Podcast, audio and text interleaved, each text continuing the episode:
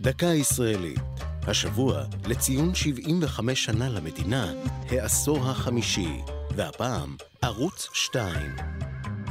לפני שלושה עשורים החל עידן חדש במציאות התקשורתית בארץ עם הפתיחה הרשמית של שידורי ערוץ 2, שהיה לערוץ הנצפה והמשפיע ביותר במדינה.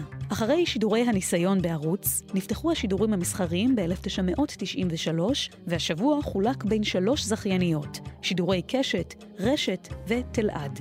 מיטב היוצרים גויסו כדי ליצור תכנים מקוריים ומגוונים שידברו לכל, דוגמת הדרמה בת ים ניו יורק והטלנובלה רמת אביב ג', לצד תוכניות אולפן כמו המעגל של דן שילון והראשון בבידור של דודו טופז. אני עושה טלוויזיה בשביל מסעודה כהן משדרות וגם בשביל משה רבינוביץ' מיבנאל.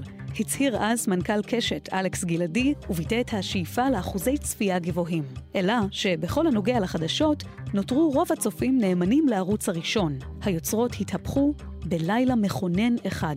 הלילה שבו נרצח ראש הממשלה יצחק רבין. מהדורת החדשות של הערוץ השני היטיבה אז לשדר הרגשת אחדות וקרבה, וכך, לראשונה, בחרו הצופים בערוץ השני, על כל תכניו, כמדורת השבט המועדפת. זאת, עד לפיצולו, ב-2017. זו הייתה דקה ישראלית על העשור החמישי למדינה וערוץ 2.